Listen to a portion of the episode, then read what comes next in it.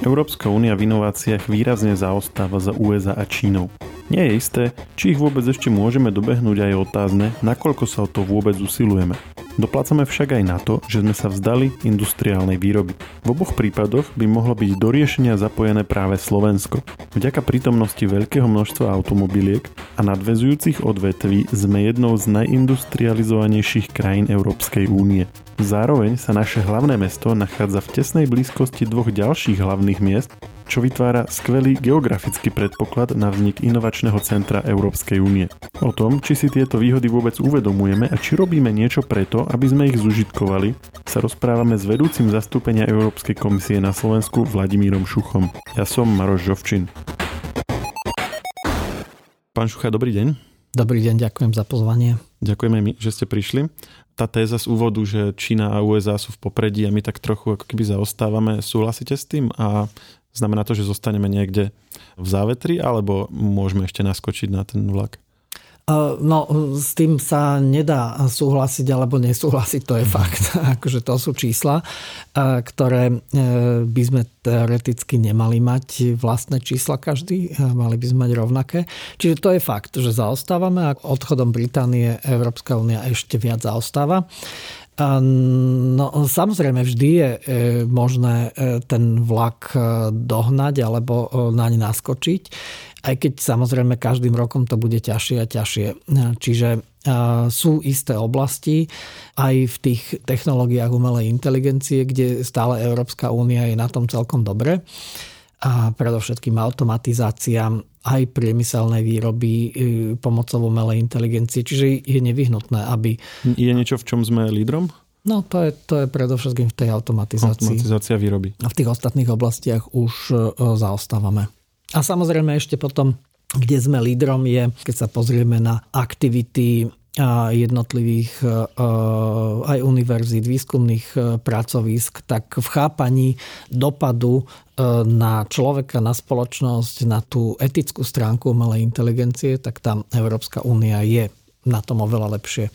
Čiže Alebo na tej, lepšie tej ako Spojené štáty. úrovni myslíte, že Čiže zaoberáme sa, sa zaoberáme sa takouto férovou umelou inteligenciou, zaoberáme sa a máme dostatok poznatkov, kde napríklad keď sa pozriete na tie čísla, tak v Číne sa tomu prakticky nevenujú. Venujú sa tomu veľmi málo. Čiže lídrom Čiže sú, sú Spojené štáty. A nezáleží na tom, uh-huh, ten etický, etický aspekt, uh-huh. keď si pozriete povedzme vedecké články, publikácie alebo nejaké patenty v tejto oblasti, tak e, lídrom je Európska únia, Spojené štáty sú hneď za ňou a Čína je ďaleko.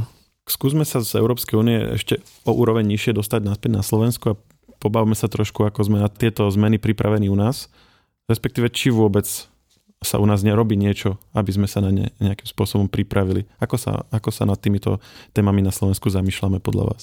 No, v prvom rade treba povedať, že hm, tieto výzvy sú tak veľké, že Slovensko ako také eh, nemá šancu ich zvládnuť samostatne. Ak ich eh, má šancu zvládnuť, tak ich má šancu zvládnuť eh, celá Európska únia. Čiže tu je, ako z môjho pohľadu, je absolútne jednoznačná potreba spolupráce, lebo samozrejme to má tie rôzne dopady, kde malá krajina nemá šancu. No, no, ale ako som hovoril, že mm, odrážam sa od toho, čo ste vraveli, že vlastne Európska únia je len 1% rozpočtu samozrejme. a musia to vlastne realizovať tie štáty. Takže ako to realizuje Slovensko? Či tam vidíte nejakú perspektívu toho, aby sme mohli prispieť nejakou našou časťou do toho no, keď celého sa, procesu? Keď sa pozrieme e, povedzme na nejaké údaje, tak e, z pohľadu vedeckých článkov alebo patentov sme prakticky neviditeľní e, na úrovni Európskej únie. Už v tom svetovom už vôbec nie. Čiže samozrejme máme niekoľko aktérov, ale keď sa tí aktéry dajú do kontextu európskeho, tak je to oveľa menej ako 1,5 miliónov miliónová krajina s istým HDP by mohla prispievať. Kde sme e, relatívne e, v priemere alebo v porovnateľných počtoch, tak to sú absolventi povedzme tých IT odborov na, na vysokých školách. Či, čiže ľudí máme, čiže ale nemáme výstupy? Ľudí produkujeme, ale keď sa pozrieme o krok dopredu, tak my ich síce produkujeme, ale oni väčšinou nezostávajú na Slovensku a nezostávajú v slovenskom IT priemysle, lebo tam už, už to, čo som hovoril, že je tam ten nepomer produkcie a ponuky. Čiže jednoducho nám títo ľudia odchádzajú mimo. A sú nejaké také oblasti, kde sme ako keby silnejší a kde sme slabší? Čo sa týka povedali ste, že tých výstupov je minimum, ale napriek tomu, že či sú nejaké oblasti alebo témy, ktorým sa venujeme, kde už dnes vieme niečo ponúknuť.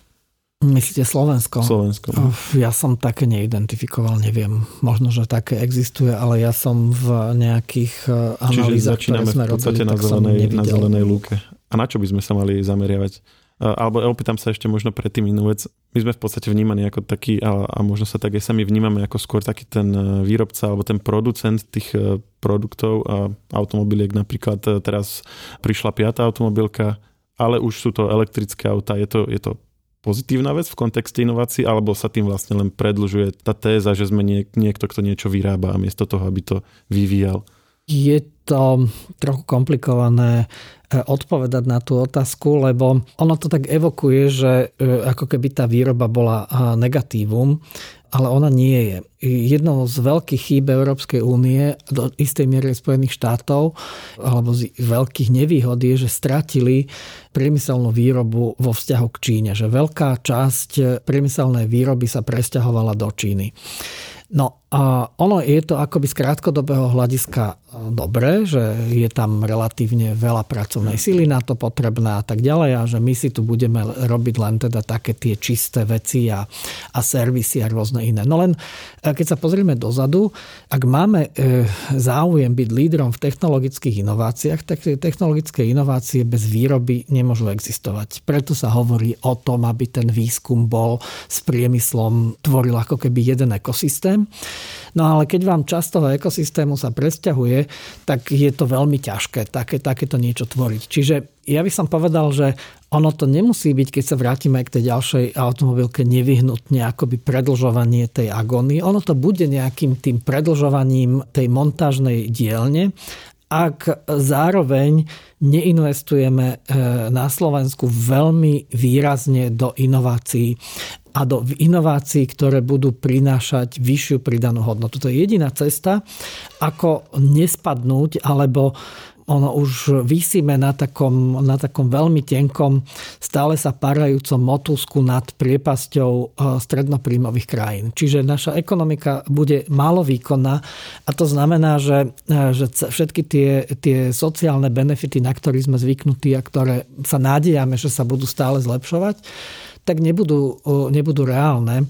Čiže ono, to, že Slovensko spolu s Českou republikou sú najindustriálnejšie krajiny Európskej únie, môže byť ako keby v danej chvíli výhodou. Len tá výhoda sa musí zhodnotiť tým, že to nebudú len e, tie licencie, ktoré my dovezieme a budeme tu montovať a dovezieme si na to ešte, ešte ľudí zo Srbska, e, z Ukrajiny, však sa pozrime, e, koľko ľudí pracuje v jednotlivých automobilkách, koľko percent je tam ľudí zo Slovenska, koľko percent je tam zo zahraničia. Jednoducho to nie je cesta dlhodobá a udržateľná.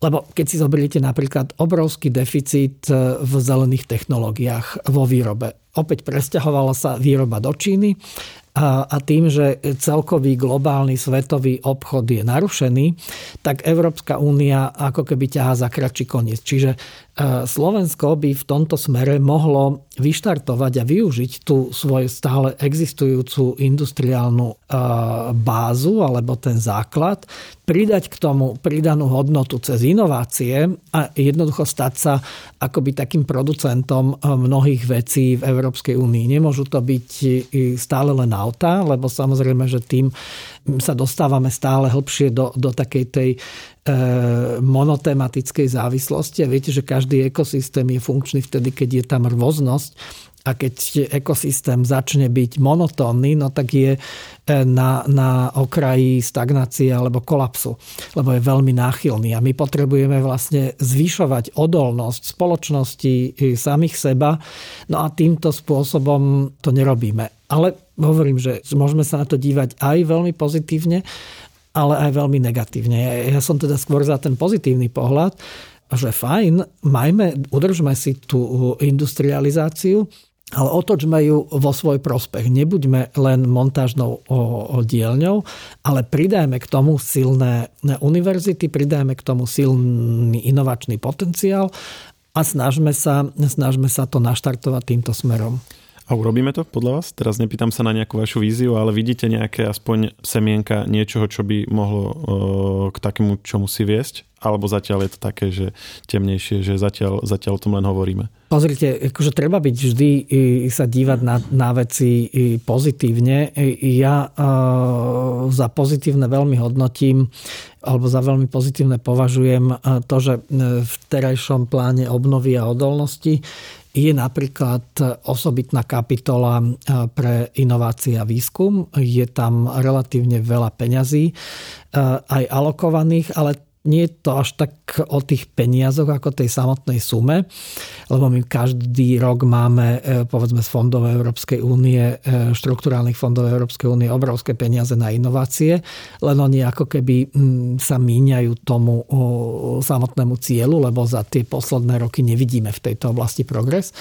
Ale kde ja vidím akoby to e, svetlo nádeje je v tom, že e, aj v samotnom pláne obnovy sú systémové zmeny, e, ktoré tam sa pripravujú. Čiže ak tieto systémové zmeny uchopíme, tak ako je to tam naplánované, tak ten vývoj môže byť pozitívny. Čiže mať, už boli urobené nejaké také malé zmeny v legislatíve, potrebujeme naštartovať čím skôr univerzitný sektor, ktorý nefunguje až tak dobre Teraz sa pripravuje e, nejaká taká dlhodobá koncepcia, stratégia pre výskum a inovácie.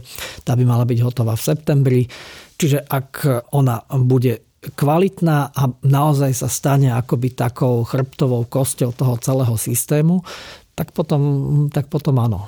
A skúsme sa baviť aj trošku konkrétnejšie. Pred časom bolo podpísané také vyhlásenie, podpísal to slovenský premiér, rakúsky kancelár, zastupcovia Globseku.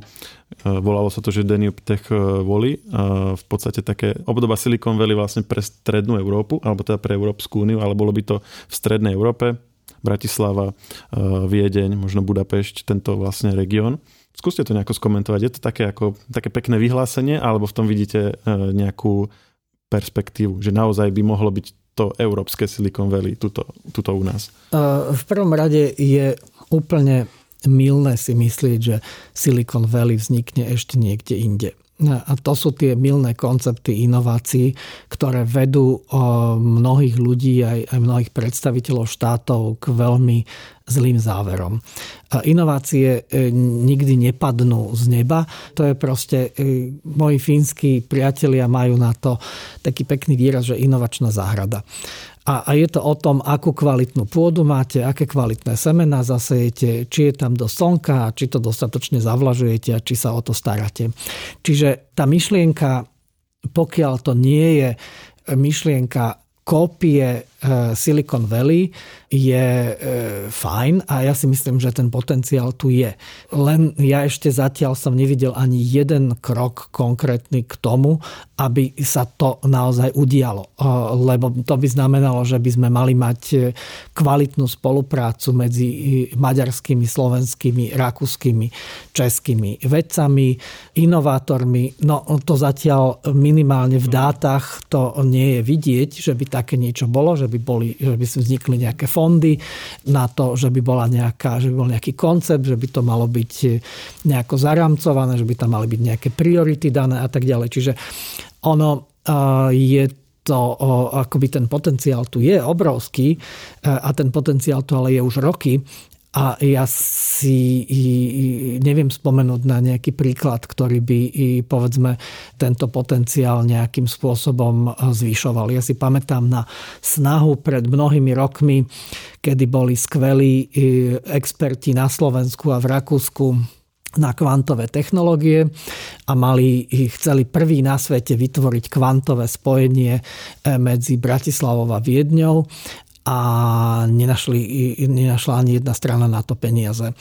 A týchto skvelých expertov predbehla Čína a, a myslím, že aj Spojené štáty, ale myslím, že Čína to urobila najimpresívnejším spôsobom, keď cez kvantovú komunikáciu spojila Šanghaj s Pekingom, čo je myslím 1200 km. Tuto to bol pokus o 60 km a potom o pár rokov to urobila, urobila Čína.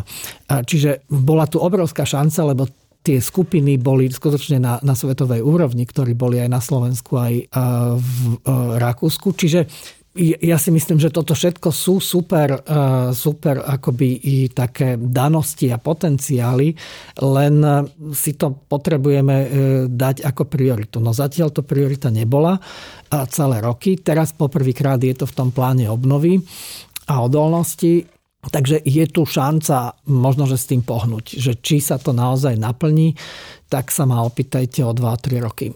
Ale teda zatiaľ je to len vyhlásenie, takže nevieme, Pokým, to je len v tejto podobe, nevieme. No zatiaľ e, takých vyhlásení bolo, veď mm-hmm. to, tý, takých potenciálov prepočtov o, o trojuholníku, štvoruholníku, Viedeň, Bratislava, a Budapešť, Brno, alebo iba Viedeň, Budapešť, Bratislava, to už sú celé roky. A sú nejaké objektívne dôvody, prečo by to malo byť práve tu, alebo je to len, že, len to, že chceme predbehnúť nejaký iný región v Európe?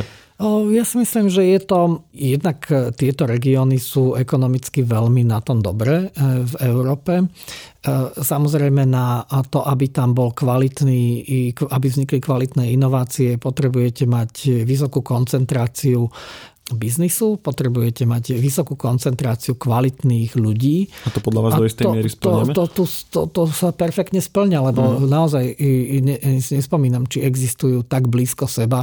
No určite e, Bratislava a Viedeň sú najbližšie hlavné mesta, ale aby bolo ešte tretie 200 e, kilometrov od nich a povedzme Brno, ktoré sa stalo metropolou nejakých 150 kilometrov, tak akože myslím si, že tie geografické, ekonomické danosti, aj e, danosti e, ľudského potenciálu tu sú.